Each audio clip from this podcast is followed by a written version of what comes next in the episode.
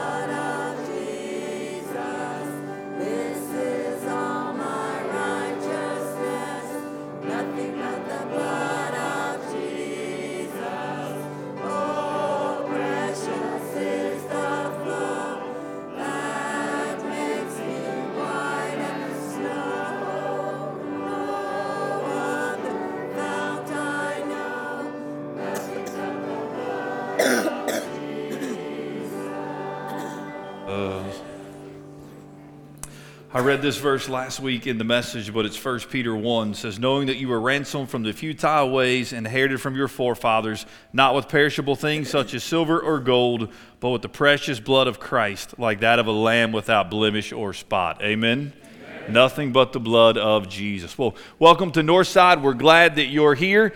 Before you're seated, take a moment and welcome those around you.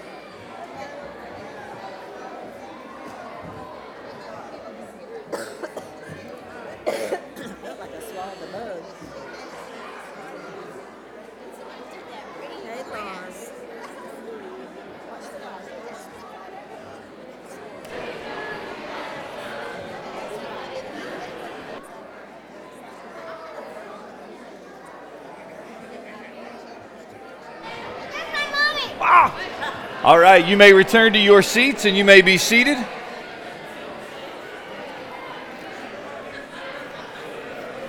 Well, good morning. We're glad that you're here. Due to some uh, traveling with spring break, this morning we have an all hymns Sunday. It's good to do that sometimes. And so, um, all hymns. So, we started by singing about the blood, and then we're going to sing at Calvary and the way of the cross leads home uh, in just a few minutes. Well, good morning. Welcome to Northside. We're glad that you're here. If this is your first time with us, or maybe first time in a long time, we're glad that you're here. We would appreciate if you would let us know that this is your first time. You can do that a couple different ways. Um, there's a QR code inside the bulletin. You can scan that, fill out some information online, or um, there's a Connect card out in the uh, foyer that you can fill out when. Um, you leave. And so we're thankful that you're here today. Want to draw your attention to the bulletin. Um, we'll go over some other announcements at the end of the service, but our Easter services next week, right? We have our Good Friday service, actually, not next week, this week. We have our Good Friday service on Friday at 7. That's in here in the sanctuary. Um, that takes anywhere from 30 to 40 minutes. And then we have our sunrise service.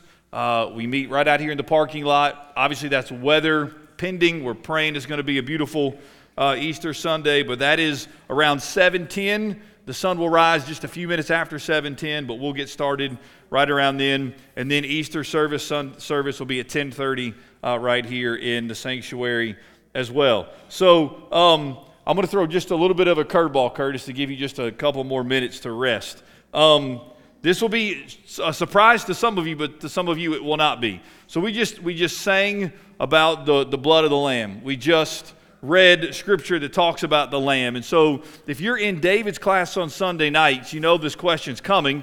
And you guys have been talking about these things and looking at them, trying to really understand the Old Testament and how it points to and helps us better understand the New Testament. And so in the Jewish calendar, today would be Lamb Selection Day. It's the day that they would select the lamb, right? And so David has posed a question to those of you who are in the GroupMe chat as to why is Jesus your lamb? Why is Jesus your lamb? And so, because we're singing hymns today and they're a little bit shorter, uh, we got a little bit of time in the service. So, I'm going to ask if a couple of you, uh, in a very brief answer, just want to stand up. And if you're really loud, you can just do it from where you are. Why is Jesus your lamb? Any takers? If not, there we go. All right. He's the only perfect sacrifice that was given for us. Good. Anybody else? Why is Jesus your lamb? Faye, real loud.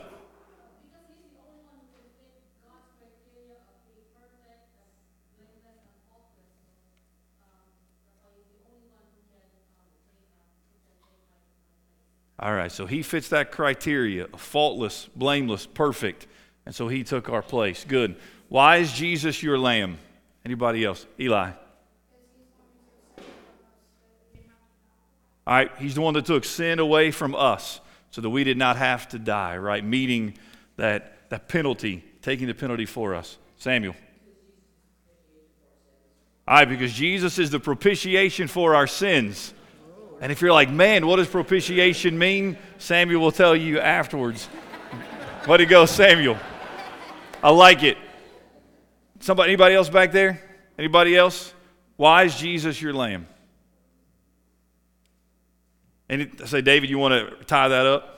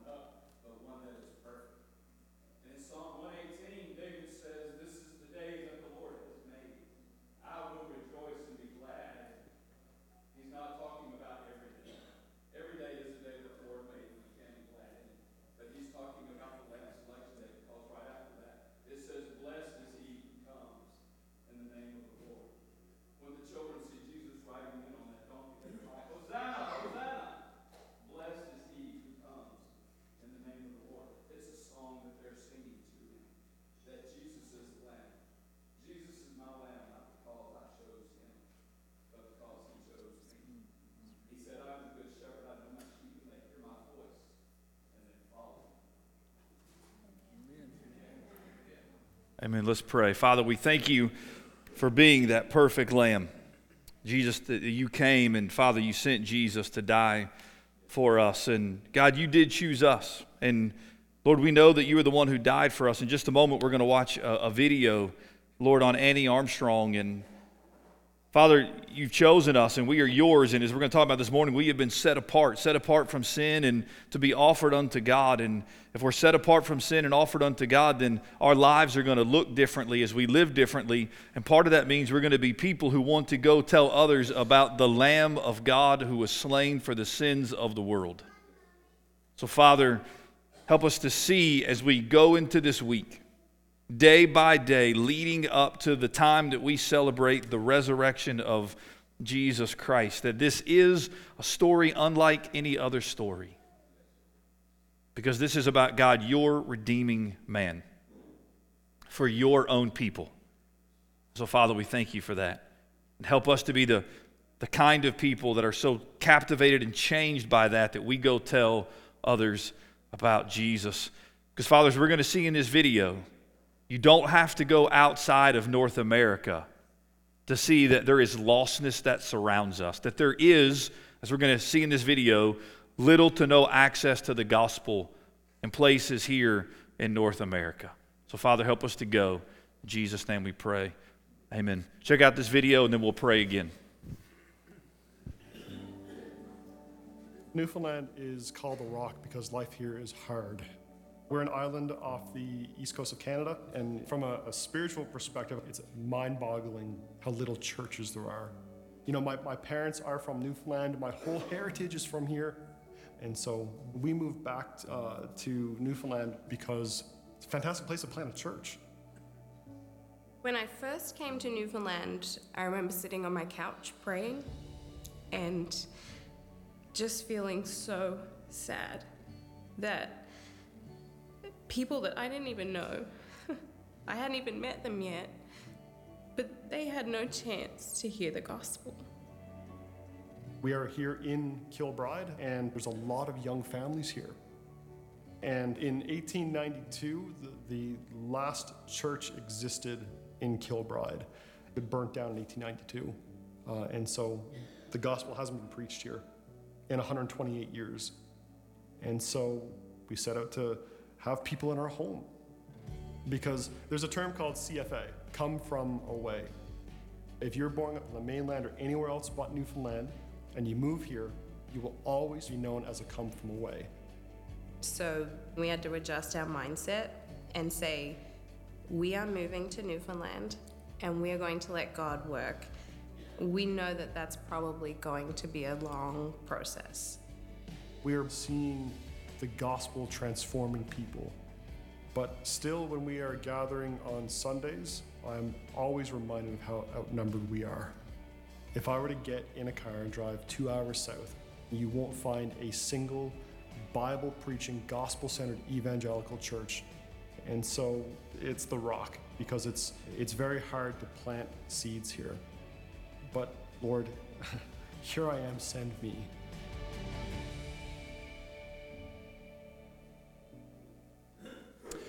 If you have not given yet to the Annie Armstrong Easter offering, there are envelopes um, in the pew. Our goal is $7,500, and to date we have raised just a little north of 3,900. So if you've not given, please give. The need is great. 128 years since the gospel had been preached in that particular area, and because of our North American missionaries, the gospel is now being preached there. So pray give, and be willing to go. Let's pray, and then we'll continue to worship together. Father, here, here we are. Use us, O oh God. Here we are. Send us, O oh God. May we be a people who have been made right with you, who've been given new life, who've been set apart as holy who have been adopted as sons and daughters. That's who we are. And out of who we are, oh God, we do what we do. We live differently. We live set apart in this world and in this culture. We use our, our money, we use our time differently than unbelievers would because we have been forever changed because of Jesus Christ. So, Father, as we sing, as we continue just to draw our attention to the cross, to Jesus, your being that lamb, the sacrifice for us. Stir within our hearts, oh God, we pray. Make us more like Jesus. We ask this in Jesus' name. And all God's people said, Amen. Amen. Would you stand? Let's continue to worship together.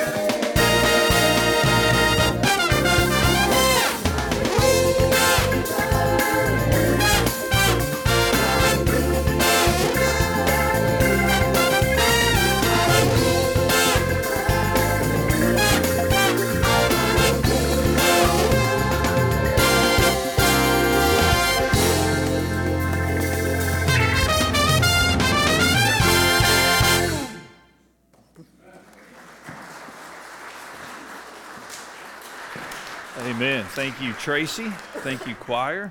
All right, at this time, our youngest kiddos are going to make their way to Children's Church. Our older group, uh, you are going to remain in here with us. So, our K through second grade, you're going to remain in here with us. If everybody else will take their Bibles and turn to 1 Corinthians chapter 6. 1 Corinthians chapter 6.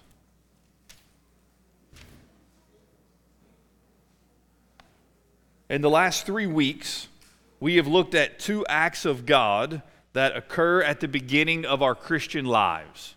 We've looked at regeneration, the work of God by which we are given life, we're born again, and the work of justification, whereby God declares us righteous. These are two acts that God does.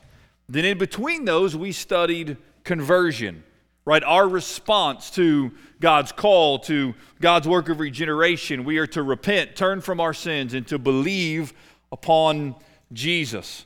Today we come to another aspect of salvation. That is our sanctification. Again, we're in this study in salvation, looking at some of these big words that the Bible uses, that we use, wanting to make sure that we understand them and how they impact our life. 1 Thessalonians chapter 4 verse 3 says, "For this is the will of God, your sanctification." Your sanctification. So what is that word sanctification or sanctified? What does it mean? Well, the Greek word is hagiazo. It simply means to make holy. It means to make holy. In the scriptures, whether it's used of people or of objects, For example, in the Old Testament, when you think about the, the priestly garments that the priests wore, they were, they were holy, they were to be set apart. You were to take this person or this object, and it was set apart from ordinary use. It became holy, it became sacred. It is to be devoted entirely unto God. So to be sanctified means that you are set apart from sin, set apart from sin, and are, and are to be offered up unto God. That's what the word, if we're just going to boil it down, means to be sanctified. And as we think about sanctification, I want to do so in three terms that I hope you find helpful. So 1 Corinthians chapter 6. We're just going to use these verses with the first point, then we're going to get to some other verses for the second and third point. But would you please stand in honor of the reading of God's word? 1 Corinthians chapter 6 beginning in verse 9. Or do you not know that the unrighteous will not inherit the kingdom of God?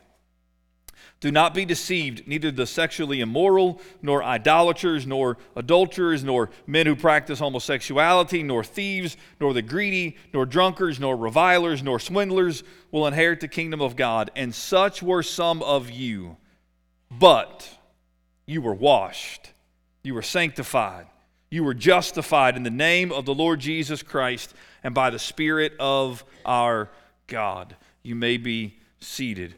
I want us to think about Sanctification, three different terms to help us. The first term is positional, positional or positionally. So, again, if you look at the verses that we just read, notice the language. Paul, speaking inspired of the Holy Spirit, says, Neither the, and then he lists all sorts of sins. He, he lists a lot of sins here. Now, understand, this isn't the full catalog of sins. If he were to list more sins, we would have just had to keep reading. Other sins are listed in the scriptures.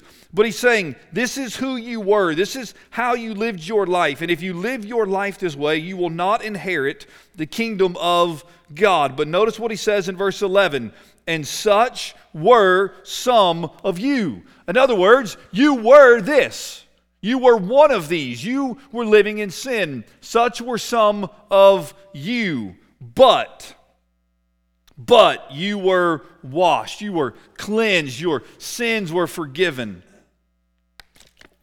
You were sanctified. You were justified, right? We talked about that last week. You were declared righteous, a one time act. This is who you are. Through Jesus, you are righteous, right? You are holy before God. Your guilt has been forgiven. But notice what he says after washed and before justified. He says, You were sanctified. In other words, God takes the sinner and he declares you holy. God sets you apart.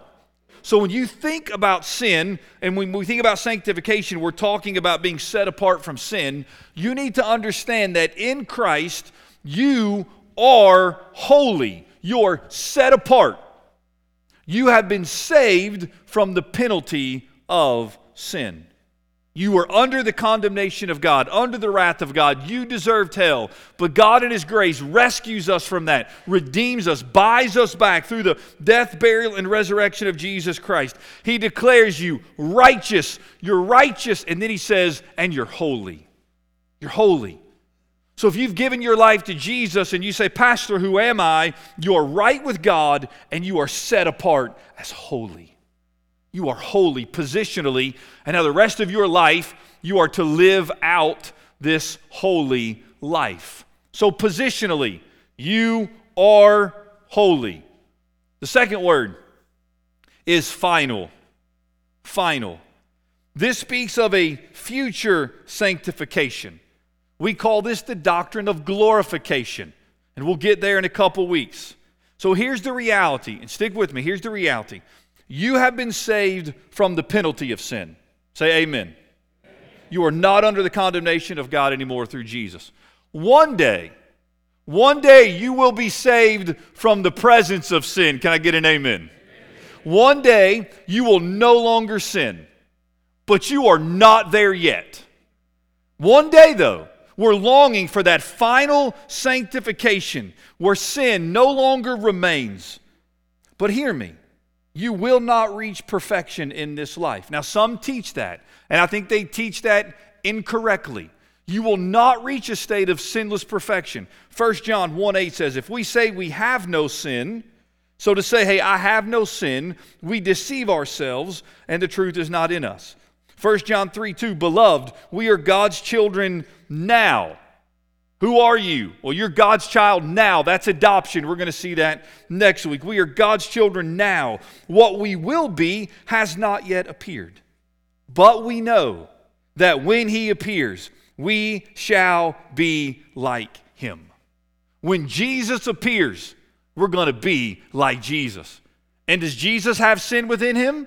No, he's the sinless Lamb of God. There's perfection. And so one day we'll be like him. But hear me, we're not there yet. Which means there are no perfect Christians, there are no perfect churches.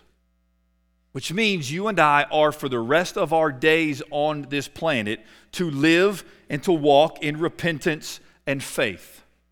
The church is not a country club. She is a hospital for sinners. The church is where sinners come and are forever changed through the blood of Jesus Christ. Now, the world calls you and I hypocrites. We're all hypocrites in the sense of we claim the name of Jesus and yet we still sin. Now, we need to be consistent more often in following Jesus than not, but you are not perfect. And the world is wrong and misunderstood to think that because you've given your life to Jesus, now suddenly the church ought to be perfect and never struggle with sin. That's not biblical. You are set apart, you are holy. That's the past. That's what Jesus has done for you. One day, finally, there will be no sin, but you're here in the present. And that's the third word, and it's the word progressive. Progressive or ongoing. Take your Bibles and turn to Romans chapter 6. Romans chapter 6, verses 11 through 14. The Apostle Paul spends the first five and a half chapters, chapter five and in the beginning of chapter six, and he's talking about who you are. Who you are apart from Jesus Christ, you're a sinner. Who you are in Christ, you've been justified, right? How Jesus changes us and what that looks like. He's talking about who you are. That's what he says in verse 11. So you also must consider yourselves, chapter 6, verse 11. How are you to consider yourselves? Dead to sin and alive to God in Christ Jesus. That's who you are. Who are you? Say, dead to sin. Who are you? Say, alive in Christ. That's who you are. If you've given your life to Jesus, that is written over you dead to sin and alive in Christ. Hear me. Who you are always precedes what you do. It's why Paul has spent all of these chapters talking about who you are. He does the same thing in Ephesians, if you remember back to our study there. The first three chapters, who you are in Christ. And then finally, he gets to, okay, now this is how you live your life. He doesn't flip it. If you flip it, you're going to be confused and it's going to be hard to live the Christian life. Who you are shapes how we live. And so, what does he say in verse 12? Let not sin therefore reign in your mortal body. Now, hear me. If sin no longer remains in the person who's dead to sin and alive to Christ, then Paul doesn't have to write this verse. He says, therefore, in light of what I've said, don't let sin what? Reign. The reality is sin remains you're still in the flesh. It's why Paul says in chapter 7 the things I want to do, I don't do. The things I don't want to do, I often do. Why? Because we still wrestle against sin and the flesh. But he says, don't let it reign. Don't let it have dominion over you. Why? Because you're dead to sin and alive to Christ. You have been set apart from sin. So when we think about sanctification, you are positionally, you're declared set apart, holy. We know final ultimate right sanctification is coming in which there will be no more sin. But in this life once you give your life to jesus the rest of your life is spent becoming more and more and more like jesus. Sanctification is a progressive work of god and man. It is progressive in that it is present and ongoing. Yes and amen, you've been saved from the penalty of sin. Yes and amen, one day you will be saved from the presence of sin. Currently, you are being saved from the power of sin.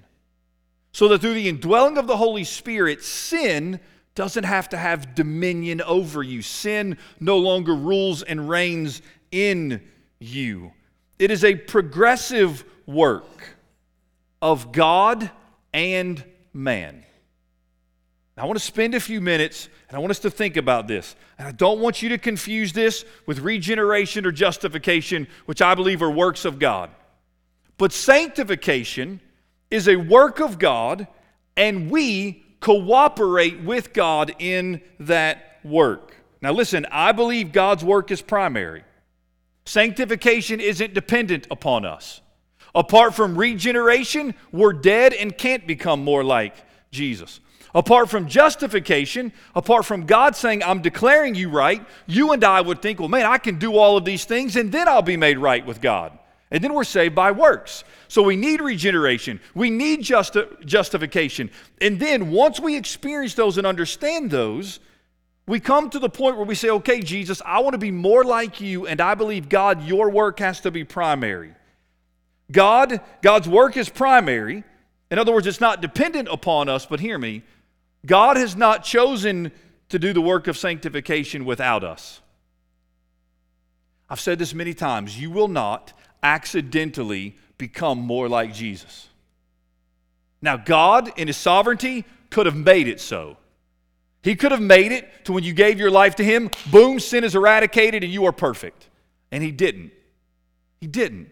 And so we're ultimately dependent upon God to become more like Jesus. But then God says, okay, now you're going to cooperate in this work. So I want us to think about this in two ways. I've given you three terms, and now I want to think about sanctification, God's work and our work as we cooperate in two ways. I want to think about it in the active work in sanctification and the passive work in sanctification. So let's start with the passive work. The passive work means we are depending upon God to do the work. God, change me. God, make me more like your son. God, convict my son or daughter who made a profession of faith, but they've walked away from you. Like we're calling out to God, asking Him to do the work, right? God empowers this work. Philippians chapter 2, verse 13 For it is God who works in you, for it is God who works in you both to will and to work for his good pleasure. So that is the passive. That in our sanctification, there's a sense in which we're passive and God is changing us and making us more like his son. But then there is the active sense in sanctification, and that is we seek to obey, we seek to follow. We seek to trust in Jesus. Paul says this right here in Romans chapter 6, verse 12. Look at it. Let not sin therefore reign in your mortal body to make you obey its passions. Do not present your members.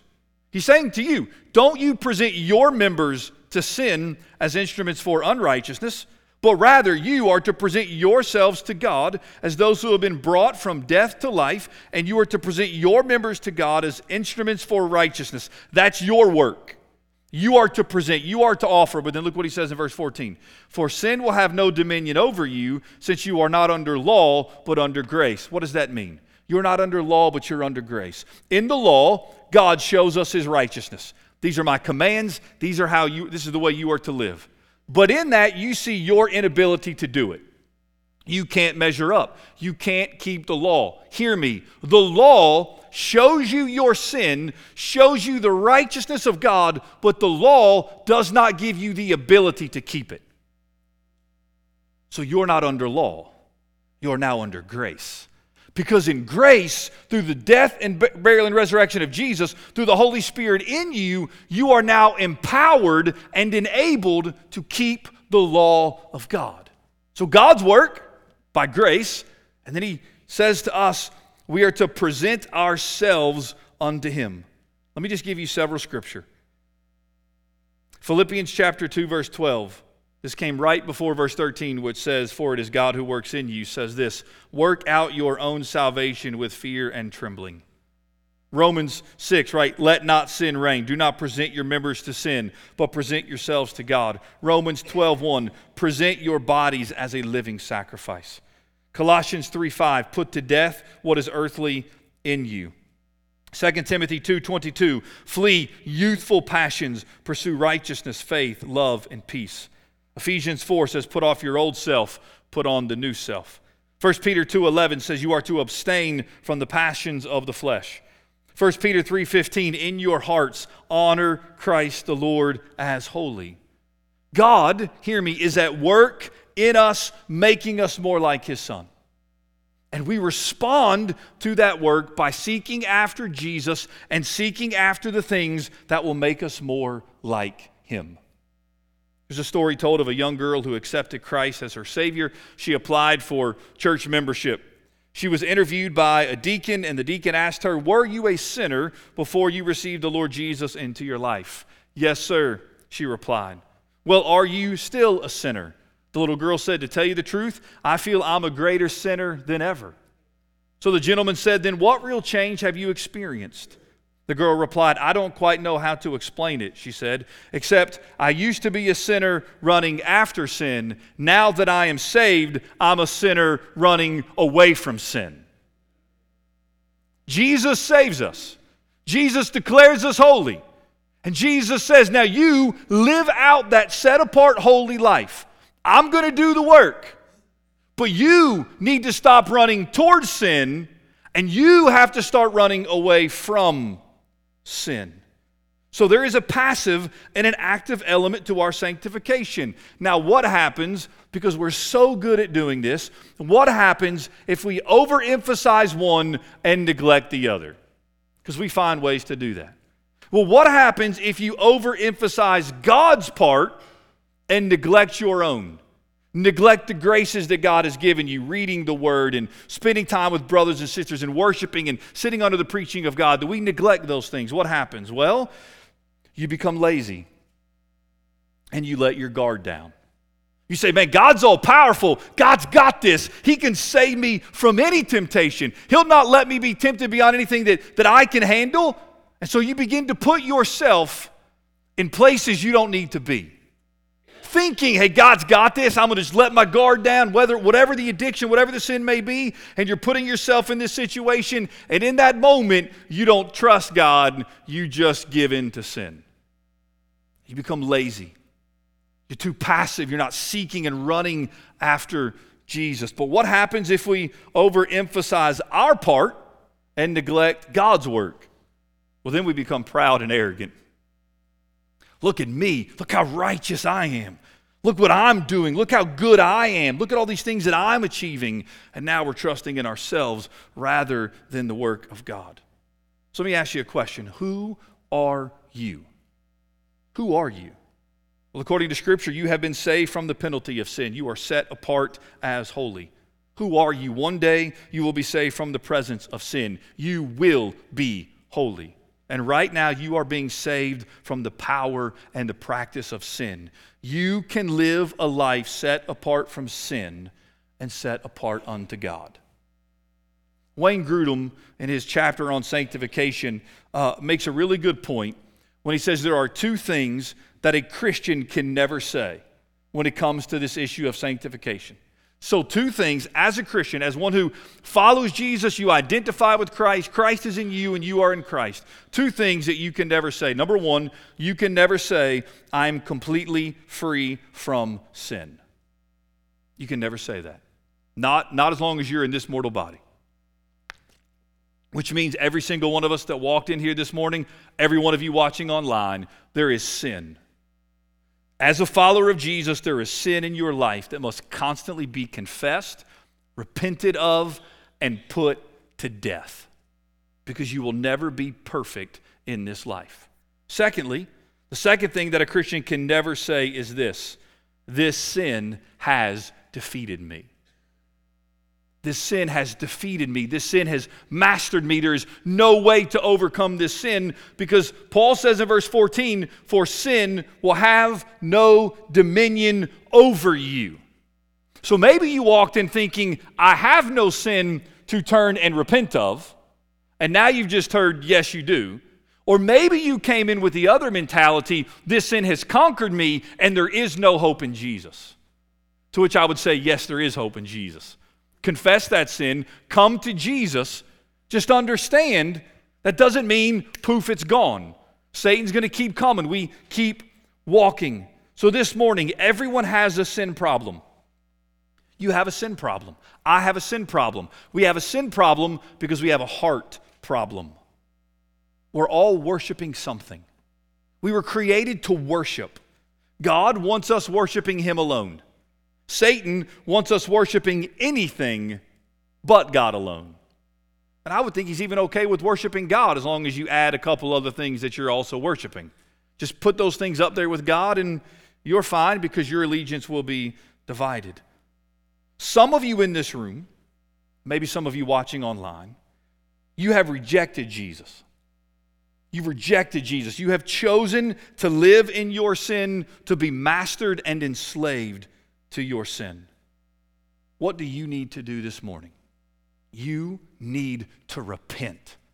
You need to repent of the sin. You are under the condemnation of Jesus. And 1 Corinthians 6, you are presently those who are living in these things. You need to repent. You need to seek the forgiveness that only Jesus can offer. You need the eternal life that only Jesus can offer. So, right where you are, driving down the road or sitting in this room, right now, in your heart, just cry out, Jesus, I'm a sinner.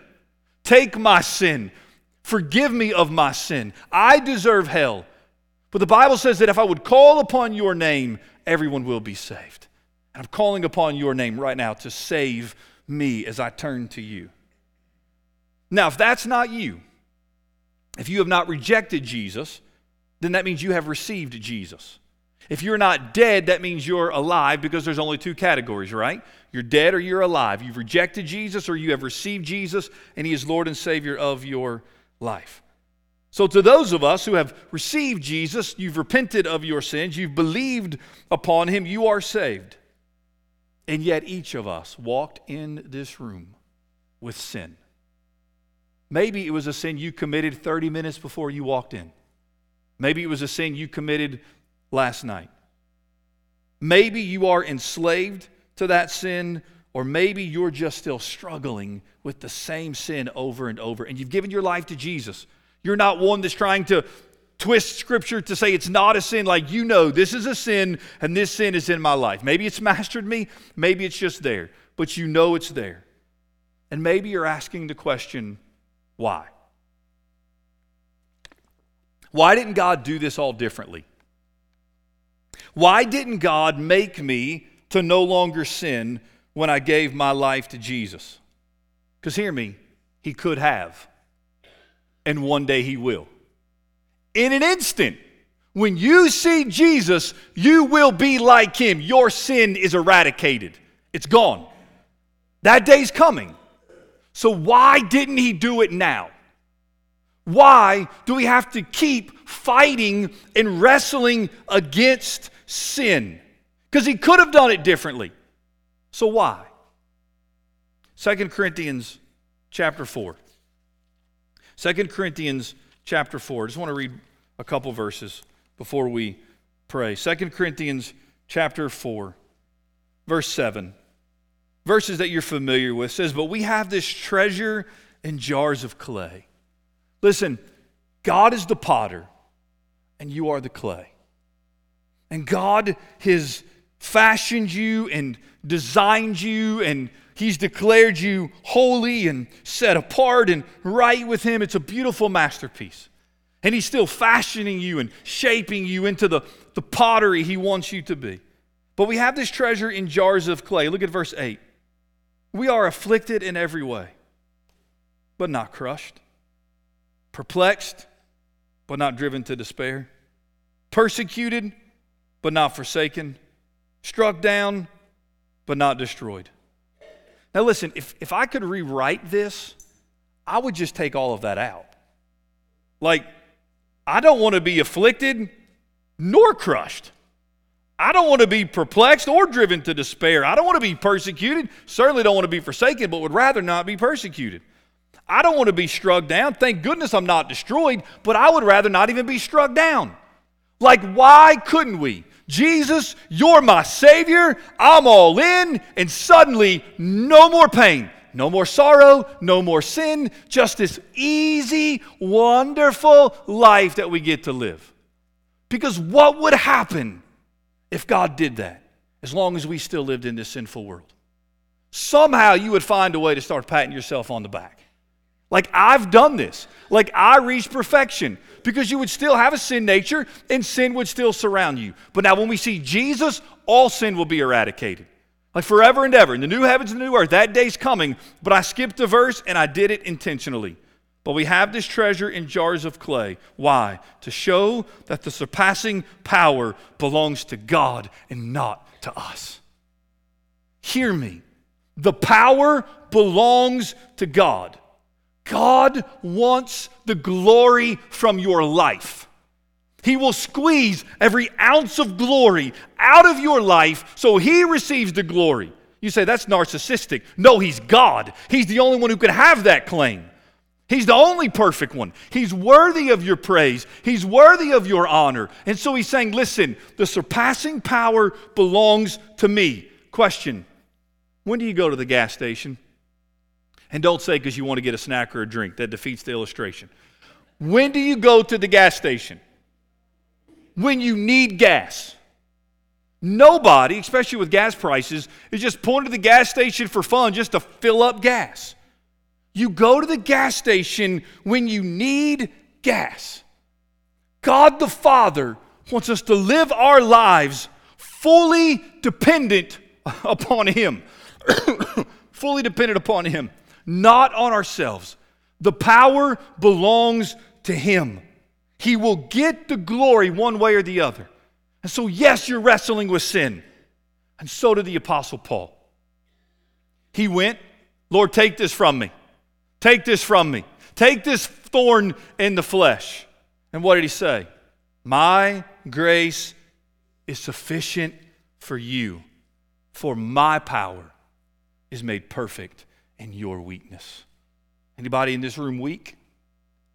Pastor is. Anybody in this room struggling with sin? We keep coming to the Lord Jesus. We keep running after Jesus. We keep saying, God, you do the work in me. And as you're doing the work in me, I'm going to keep coming back to these graces that you've given me. Because when I'm in your word and when I'm on my knees and when I'm gathered around the body of Christ and when I allow people to speak into my life, when I've got a Barnabas, when I've got an encourager, but when I've got a Nathan who will call me and call my sin out and call me to repentance, I'm better when these people are in my life. I, I need the body of Christ. I need these things that you've given me. So hear me, church. Sin remains, yes, but you don't have to let it reign. Don't have to let it reign. So here's what I want you to do. I want you to identify your sin this morning, right now. Identify it. Could be a sexual sin, could be alcohol, could be gossip, could be lying, could be stealing, could be drugs, could be hatred, could be bitterness, could be uh, anxiety. Just controlled you. Could be idolatry, could be pride, could be a lack of faith, a lack of zeal for God and His Word, for, for prayer, maybe a lack of zeal for the bride, the church. Maybe you're failing to love your neighbor. Identify your sin. And then get to work putting that sin to death and pursuing the things of God. And know that the power belongs to God and not to you. And He has never failed, and He won't fail now. So keep coming to the Lord, knowing that the victory that you want has already been given to you in Jesus Christ. You're already holy, and one day you will be completely holy. And He's given you all you need to actually walk in that holiness, to live that set apart life from our culture. He's already given you all that you need for that. So let's just lean into Him. Ask Him to change us. And then let's put ourselves in a position where we can hear from Him and be used by Him. Would you close your eyes and bow your head? I'm going to ask Miss Ann to come. She's just going to play some instrumental music on the piano. You're just going to remain seated. I'm just going to give you a couple minutes just to let the Lord Jesus work in your heart to deal with you, to show you your sin, to bring you to a place of repentance, not of excusing that sin or justifying that sin, but just confessing it, repenting of it, and just saying, Lord Jesus, you desire for me to be holy. You want me to be a holy husband. You want me to be a holy wife, a holy father, a holy mother, just a holy follower of Jesus Christ. But I cannot be that apart from you.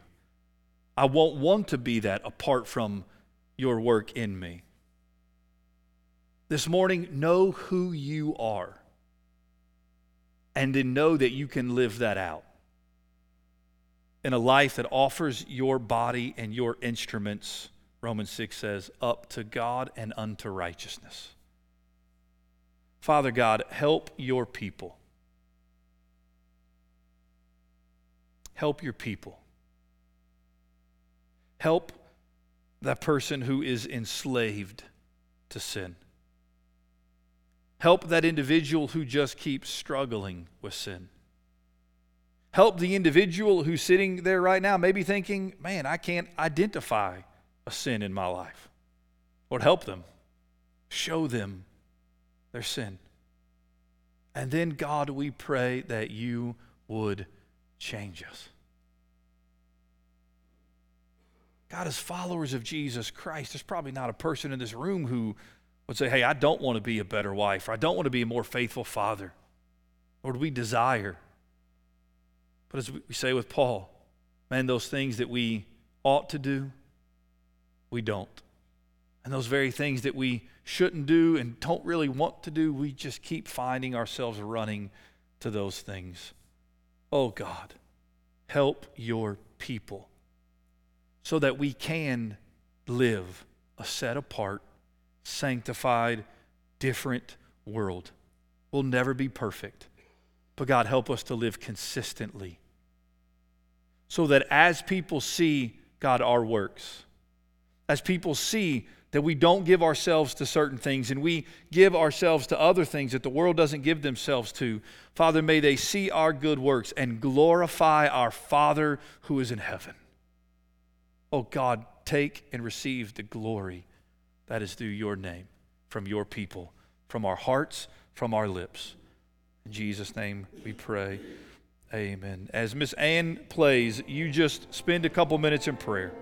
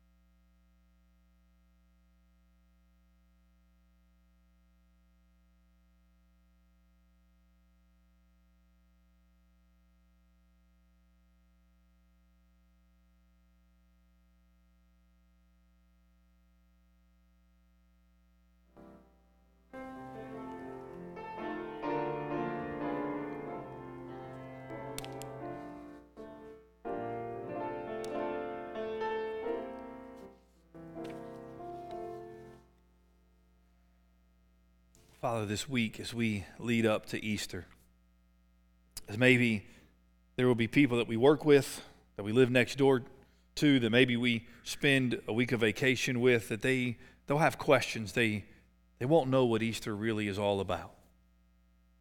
Oh God, may they see Jesus in us this week. And the way we love, and the way we show kindness, and the way we handle ourselves, conduct ourselves. Father, may they see Jesus in the midst of our suffering, that we're holding fast to Jesus. God, may they see your grace and your power in the midst of our weakness. May we point as many people as we can to the name of Jesus. Let me ask all this in Jesus' name. Amen. Let me just draw your attention to a couple things um, in the bulletin. Of course, our Easter services coming up. We have no service tonight, nothing on Wednesday night. So just make note of that. Bridging the gap, we have a, another opportunity to serve April 22nd. But we had a great time serving last time. If you weren't a part of that or want to do it again, please sign up so we can let them know how many people that we're bringing. You see uh, our cake auction theme, Home Sweet Home. Um, that information is in there. Dates to remember. Don't forget about Annie Armstrong Easter offering. And let me draw your attention to May 7th, which will be Next Gen Sunday, Next Generation Sunday. What does that mean? Well, our youth are going to teach Sunday school.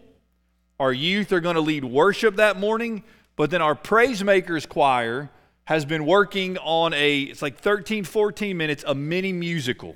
And so our kids choir, they're going to sing that morning as well. So that's why we're calling it. It's not a youth Sunday, but it's a next gen Sunday when you're going to see the next generation use their gifts and their talents to bring glory and honor to God. So put that on your calendar, May 7th. You do not want to miss that. All right, if you will stand, Chris is the deacon of the week. He will close us with the word of prayer.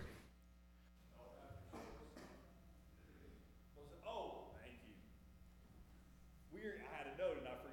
We're going to put the cross up right after the service. So if you will please help get the cross, it's on the other side of the administration building. So probably six to seven men. Just head that way, wait till you have enough men, and then you'll bring it straight into sanctuary. Now you can pray. That was an important announcement. I was thinking about the earlier question about why Jesus is my lamb, and 1 Peter 1 says he was without spot or blemish, and he was foreknown or chosen from the foundation of the world. And then Revelation 13:8 says that he was the lamb slain from the foundation of the world. So if he is God's choice for to be the lamb, how could he be? How could my choice be anything other other than that? So, thought about that. Let's pray. Heavenly Father. Thank you for uh, sanctification, Lord. Thank you for uh, conforming us to the image of your Son. I pray you'd give us a, a desire to pursue holiness uh, and to, to um, battle against the remaining sin that remains in our life. As we look forward to the day, we will be fully delivered from that sin, Lord. In the meantime, uh, we pray you'd uh, help us to aid each other in this church in our sanctification as we grow. And I pray you'd uh, keep us safe this week, this Passion Week, and bring us back uh, for Good Friday and uh, a special remembrance of your resurrection. We ask these things according to your will and in Jesus' name. Amen.